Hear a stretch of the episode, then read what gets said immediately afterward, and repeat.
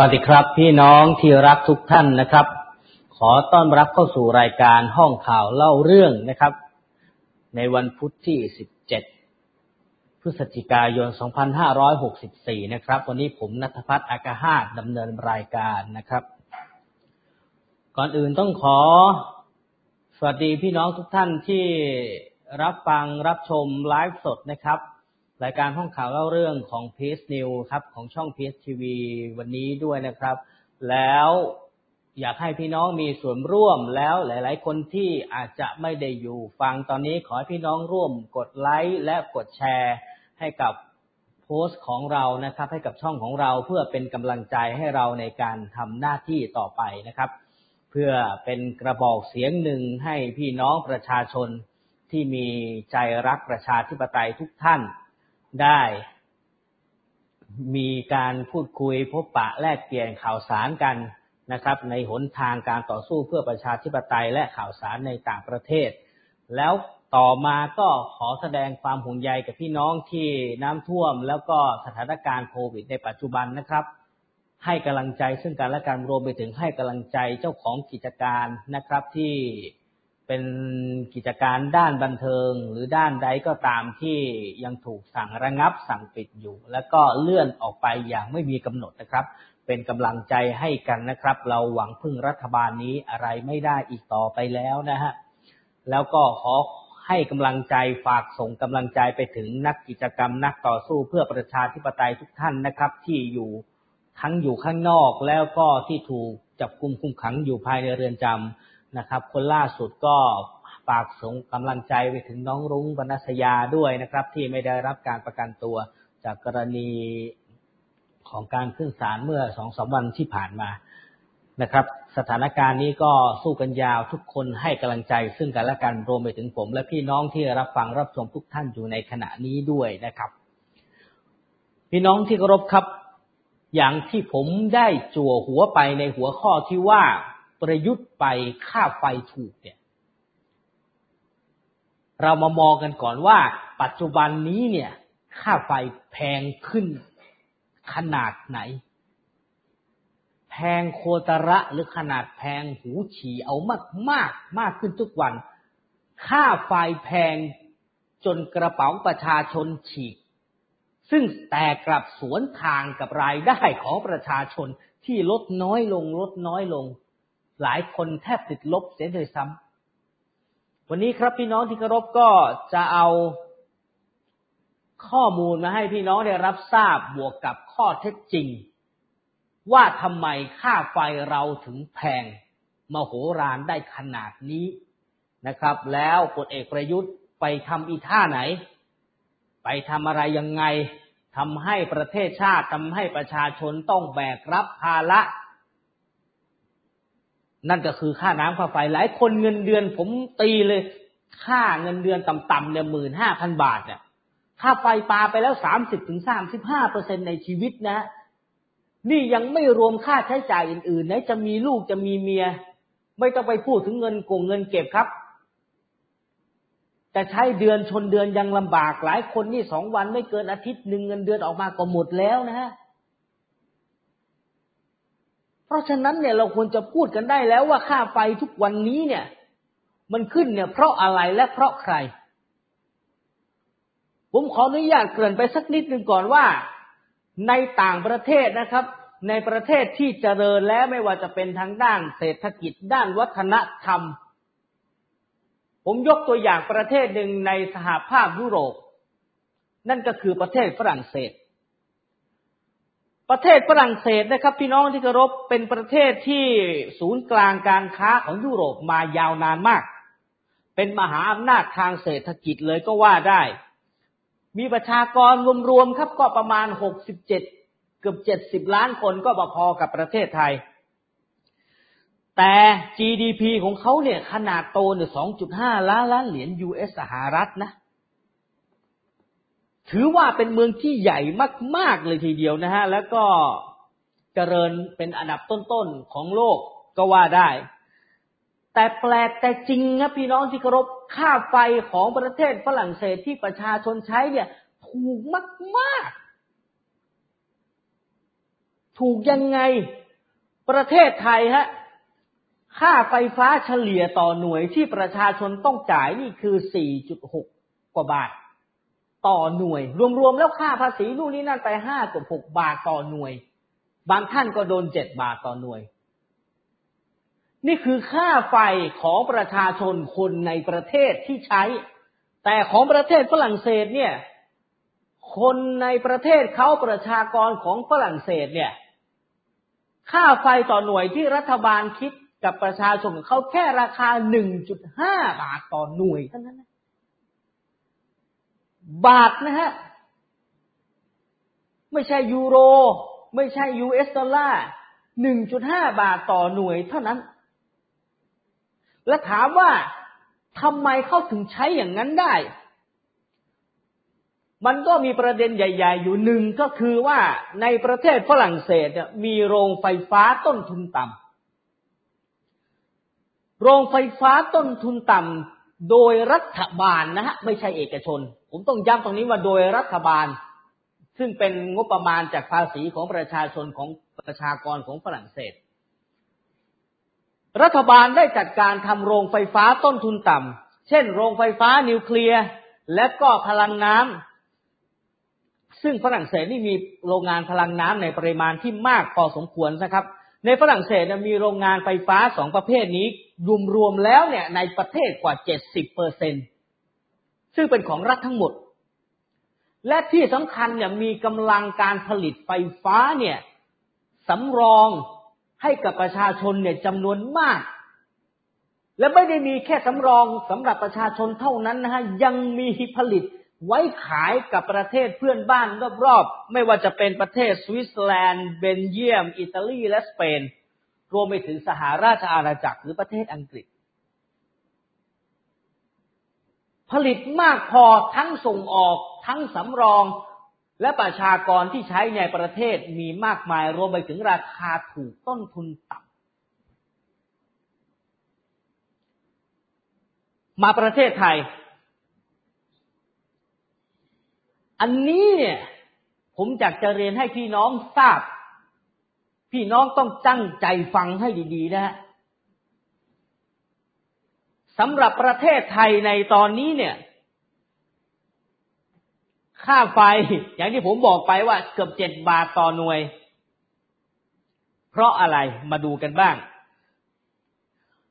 ประเทศไทยครับ ในรัฐธรรมนูญเนี่ย เขากล่าวเอาไว้ว่า การผลิตไฟฟ้า นะครับ เดี๋ยวขออนุญาตเปิดข้อมูลสักนิดหนึ่งโอเค มันเป็นตามความเห็นของผู้ตรวจการแผ่นดิน โดยมาตรา 56 เนี่ย ระบุเอาไว้ว่า รัฐต้องจัด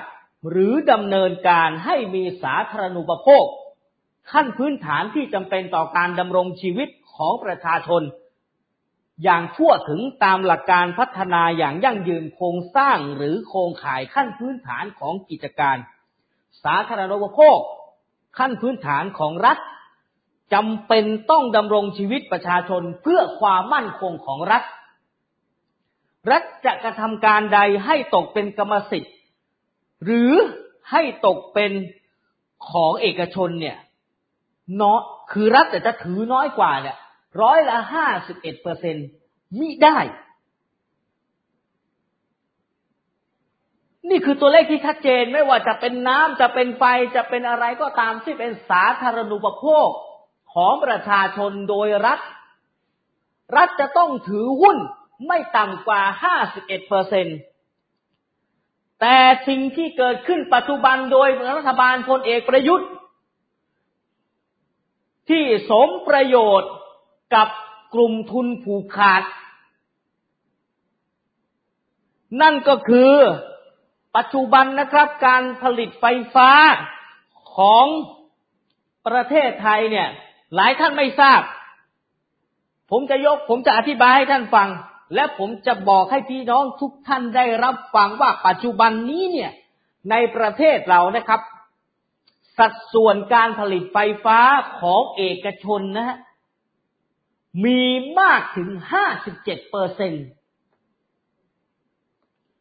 แต่การไฟฟ้าการฝ่ายผลิตเนี่ยกฟผของประเทศไทยเนี่ย ที่เป็นการไฟฟ้าส่วนผลิตของรัฐของประเทศไทยเป็นสาธารณูปโภคตามรัฐธรรมนูญเนี่ยกลับผลิตไฟฟ้าเพียง 33เปอร์เซ็นเท่านั้น ถามว่าหลายคนจะบอกว่าก็เพราะว่า เรามีต้นทุนสูงกว่าต่างประเทศหรือเปล่า หรือว่าเรามีกำลังการผลิตน้อยกว่าในประเทศอื่น ๆ ผมเรียนกับพี่น้องอย่างนี้ครับกฟผผลิต 33เปอร์เซ็นเนี่ยไม่ใช่ว่าเขาผลิตได้แค่นั้นนะฮะ แต่ในทุกๆปีเนี่ย ตั้งแต่พลเอกประยุทธ์ขึ้นมาเป็นนายกรัฐมนตรีเนี่ยกฟผมีกำลังการผลิตไฟฟ้าสำรองเนี่ย รวมแล้วเนี่ยกว่า 40 กว่าเปอร์เซ็นต์นะฮะที่สำรองอยู่ แต่ทำไมกลับเอามาใช้แค่ 33เปอร์เซ็นต์แล้วซื้อจากเอกชนเกินครึ่ง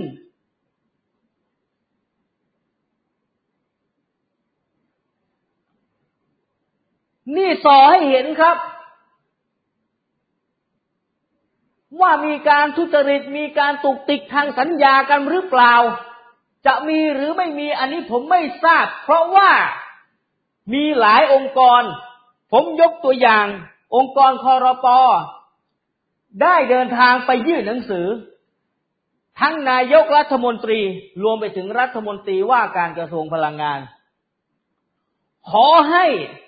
รัฐเปิดสัญญา การจัดซื้อจัดจ้างไฟฟ้าเอกชน ตั้งแต่พลเอกประยุทธ์ขึ้นมาเป็นนายกรัฐมนตรี เพราะว่าการชี้แจงทางลายลักษณ์อักษรตามเอกสารของการไฟฟ้าส่วนผลิตเนี่ย ฝ่ายผลิตก่อนหน้านี้เนี่ย บอกว่าได้ผลิต 36 33 36เปอร์เซ็นและที่เหลือซื้อจากไฟฟ้าเอกชน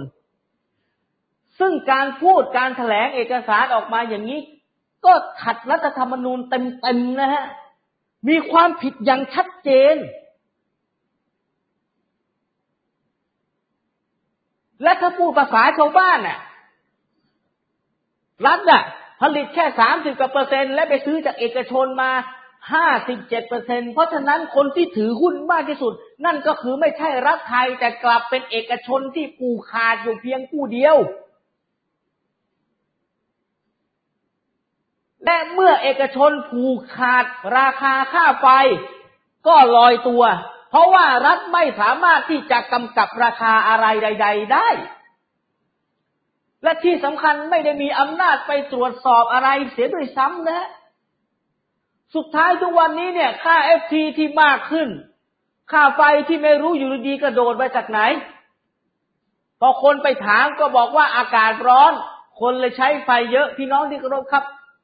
พัดลมอะ เราใช้กันเนี่ย จะหน้าร้อนหน้าหนาวหน้าหน้าฝนอะไรก็ตามเนี่ย มันเคยเป่าแรงขึ้นไหมไม่มีนะเราเปิดหน้าหนาว มันก็หมุนเท่าเดิม ไม่ใช่ว่าเปิดหน้าร้อนแล้วมันจะเปิด มันจะแรงขึ้นจนผมผมเปิดผมผมร่วง ไม่มีฮะทุกอย่างมันก็ผลิตเท่าเดิม เครื่องใช้ไฟฟ้ามันก็ทำงาน ใช้ไฟฟ้าตามวัดเท่าเดิม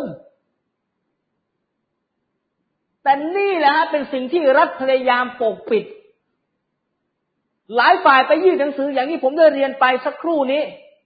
ก็ยังเงียบไม่มีการเปิดเผย ไม่มีการตอบรับ ไม่มีการยอมเปิดสัญญา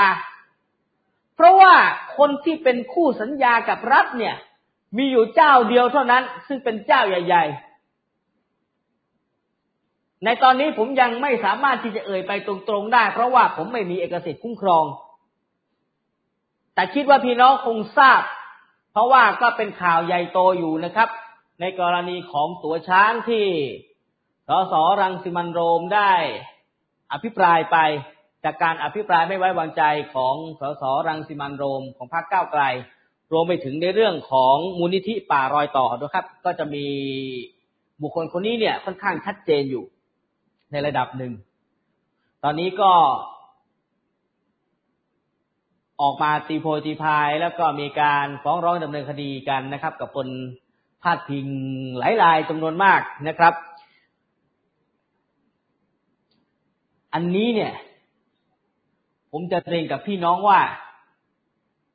เดี๋ยวอีกไม่นานอีกสักพัก ผมจะมีหมัดเด็ด เอาให้หนักกว่านี้ แต่วันนี้เราพูดกันเรื่องค่าไฟก่อน เพราะผมทราบว่าท่านส่งคนดู ท่านให้ฝ่ายกฎหมายให้อะไรดูตลอดว่ามีใครพูดใครพาดพิงท่านหรือไม่อย่างไรแล้วท่านก็ฟังผมผมจะผมก็ได้รับทราบมาวันนี้ท่านก็ฟังผมไปเลยแล้วกันครับว่า การที่เอกชนขายไฟฟ้าให้กับรัฐบาลห้าสิบเจ็ดเปอร์เซ็นผมเข้าใจนะครับว่าท่านทำการค้า แต่ช่วยมีจรรยาบรรณและสามัญสำนึกเสียหน่อย จะว่าท่านฝ่ายเดียวก็ไม่ได้ เพราะว่าตบมือข้างเดียวมันก็ไม่ดัง เราก็ต้องพูดไปถึงตัวรัฐบาลด้วย ที่เอื้อประโยชน์ซึ่งกันและกันสมประโยชน์กับกลุ่มทุน แต่เอาภาระมาตกให้กับประชาชน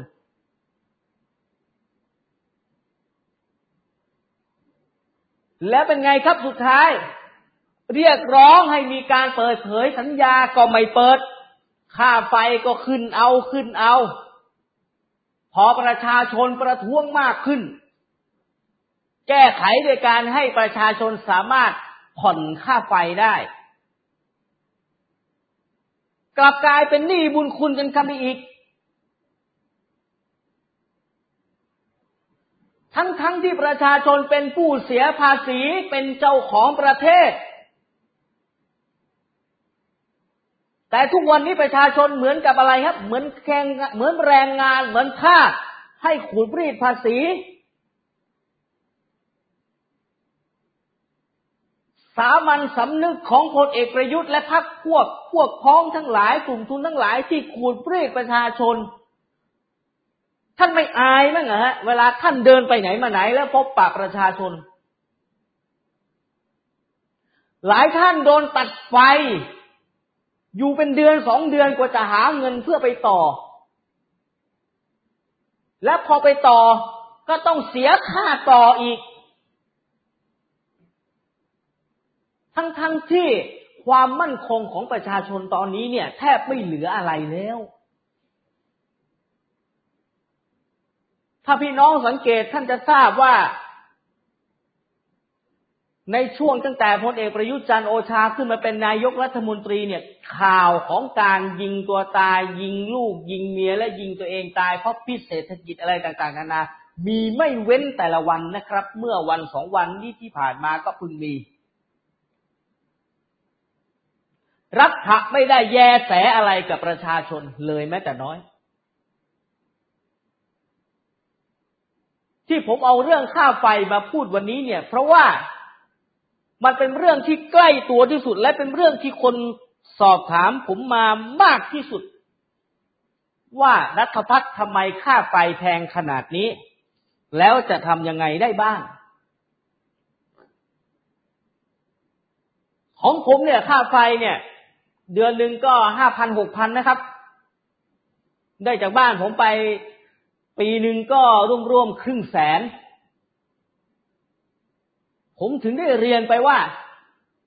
ธุรกิจพลังงานเนี่ย ของประเทศไทยเนี่ย ไม่ว่าจะเป็นน้ำไฟน้ำมันทั้งหลาย พวกพวกนี้เนี่ย ประเทศเราควรจะถูกกว่าประเทศอื่นๆเสียด้วยซ้ำแต่กลับมีราคาที่แพงกว่า แล้วคนที่แบกภาระหาใช่รัฐไม่หาใช่เอกชนไม่กลับเป็นประชาชน และผลประโยชน์ที่แพงกว่าตรงนี้เนี่ยไม่สามารถที่จะตรวจสอบอะไรได้ ไม่มีการเปิดหลักฐาน ไม่มีการเปิดสัญญา ว่าจัดซื้อจัดจ้างกันไปอย่างไรเท่าไหร่ แล้วอย่างนี้เนี่ยฮะไฟฟ้าเนี่ยเอกชนเนี่ย ครอบงำถึงห้าสิบเจ็ดเปอร์เซ็นเนี่ย ไม่ต้องเปิดสัญญาดูก็รู้ว่ามันขัดต่อกฎหมาย อย่างที่ผมได้เรียนไปว่าถ้าปกมือข้างเดียวนะ่ะมันไม่ดัง และรัฐะก็ยอมให้สนธิสัญญาแบบนี้เกิดขึ้นอย่างนี้เนี่ยพลเอกประยุทธ์กับพรรคพวกนั่นแหละที่ขายชาติมากที่สุดตั้งแต่ผมเคยเห็นมา ทั้งขายชาติ ทั้งเอาชาติเนี่ย มารุมมาตุ้ม รุมกินโต๊ะขขูดรีดหาผลประโยชน์จากประเทศชาติจากคนในชาติไม่รู้จบ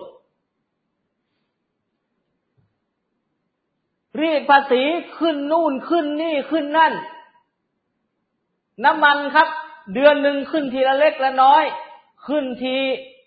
ห้าสิบตังค์ยี่ห้าตังค์ขึ้นทีขึ้นไปเรื่อยๆเดือนหนึ่งขึ้นไปตกนิดละประมาณสามสี่บาท บางอันก็ห้าบาท แต่พอประชาชนอดครวนสักหน่อยอะลดให้ห้าสิบสตางค์แล้วก็ขึ้นอีก มันเป็นแบบนี้นะฮะโครงสร้าง ของรัฐบาลของรัฐไทย ตั้งแต่พลเอกประยุทธ์จันโอชาขึ้นมาเป็น ผมจึงเรียนกับพี่น้องว่าศูนย์กลางความวุ่นวายความชิบหายทั้งหมดเนี่ย ของเศรษฐกิจเนี่ย ของพี่น้องประชาชนเนี่ย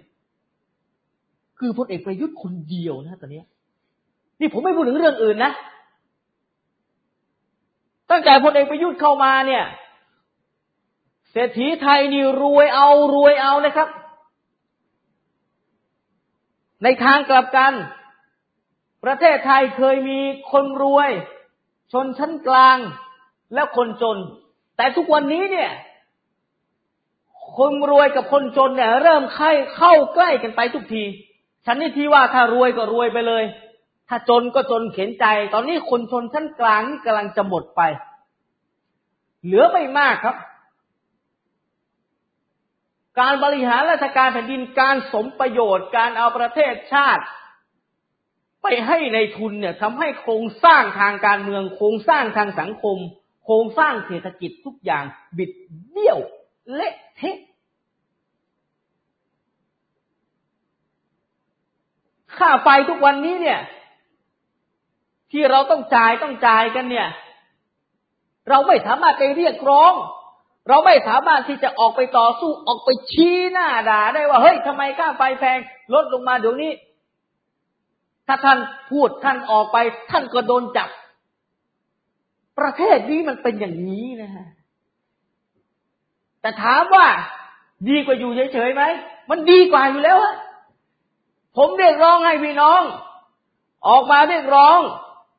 ด้วยกันนะครับ เป็นแคมเปญในเรื่องที่ว่าในเรื่องของค่าไฟเนี่ย ประยุทธ์ไปค่าไฟถูก ขอให้พี่น้องร่วมกัน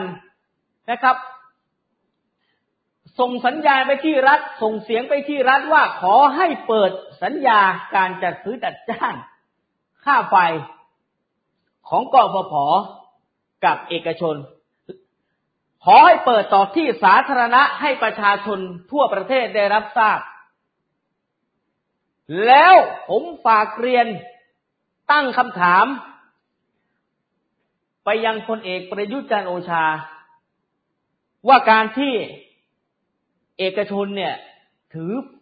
หุ้นไฟฟ้าในประเทศไทยเนี่ยของรัฐบาลไทยถึงห้าสิบเจ็ดเปอร์เซ็นเนี่ย อันนี้คือการขายชาติโดยสมบูรณ์แบบใช่หรือไม่ และถ้ารวมนะครับ ขออนุญาตถ้ารวม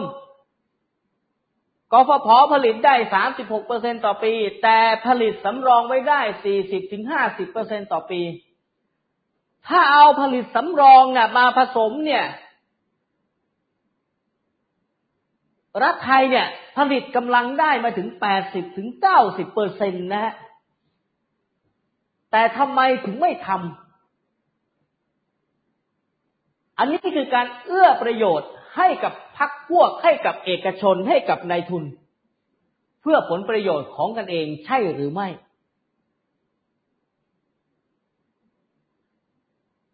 อันนี้ผมไม่โทษกปพนะฮะ เพราะว่าเขาก็เป็นหน่วยงานหนึ่ง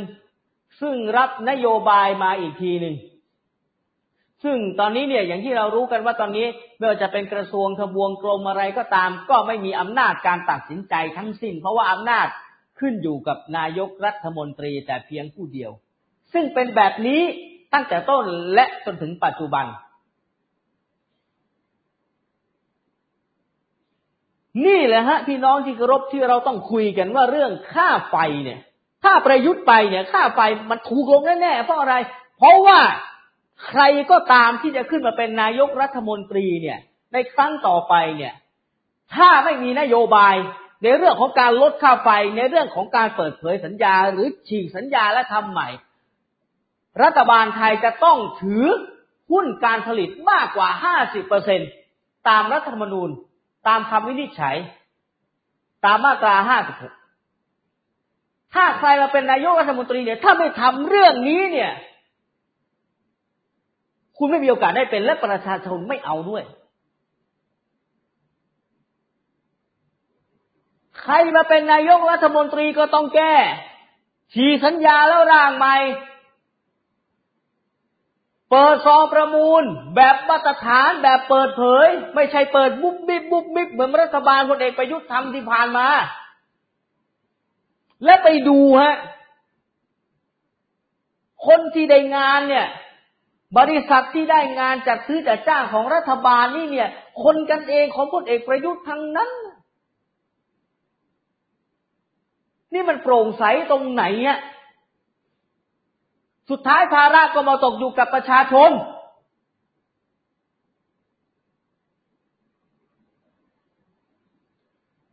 ขูดรีดทุกอย่าง และมาชี้หน้ามาทัวบุญคุณ เหมือนล่าสุดที่กลุ่มรถสิบล้อได้ออกมาประท้วงก็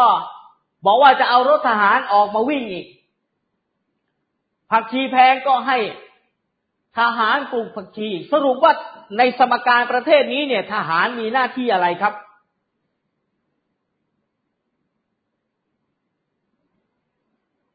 ถ้าไปดูเนี่ย ไม่มีกฎหมายข้อไหนให้อำนาจทหารนะครับรัฐธรรมนูญก็กำกับไว้ว่าทหารเนี่ยมีหน้าที่เท่านั้นแต่ไม่ได้มีอำนาจ และท่านเอาอำนาจอะไรมาครอบคุมประเทศนี้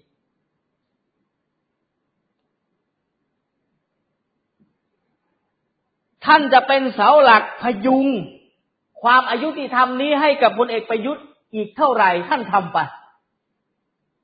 ประชาชนค่าน้ำค่าไฟแพงออกไปประท้วง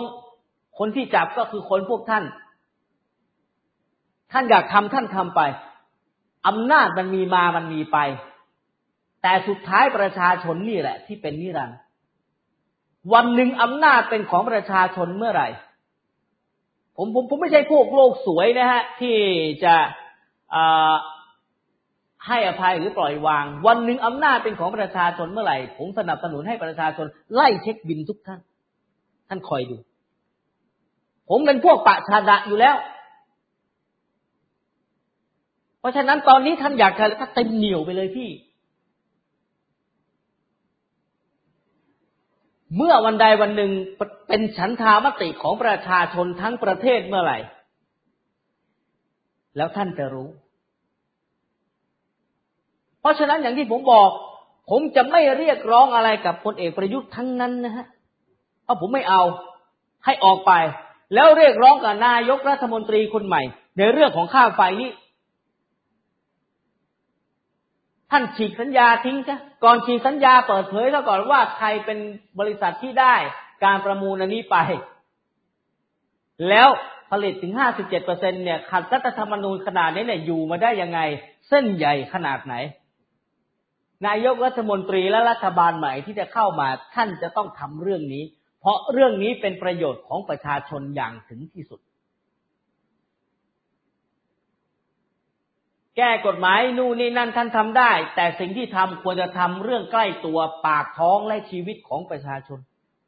ก่อนเป็นอันดับแรก ถ้าท่านแก้ไม่ได้ ค่าไฟแพงแก้ไม่ได้ น้ำน้ำแพงแก้ไม่ได้ น้ำมันแพงแก้ไม่ได้ ท่านอย่าเสนอหน้ามาเป็นนายกรัฐมนตรี ท่านอย่าเสนอหน้ามาเป็นรัฐบาล พอแล้วครับกับการหลอกลวงประชาชน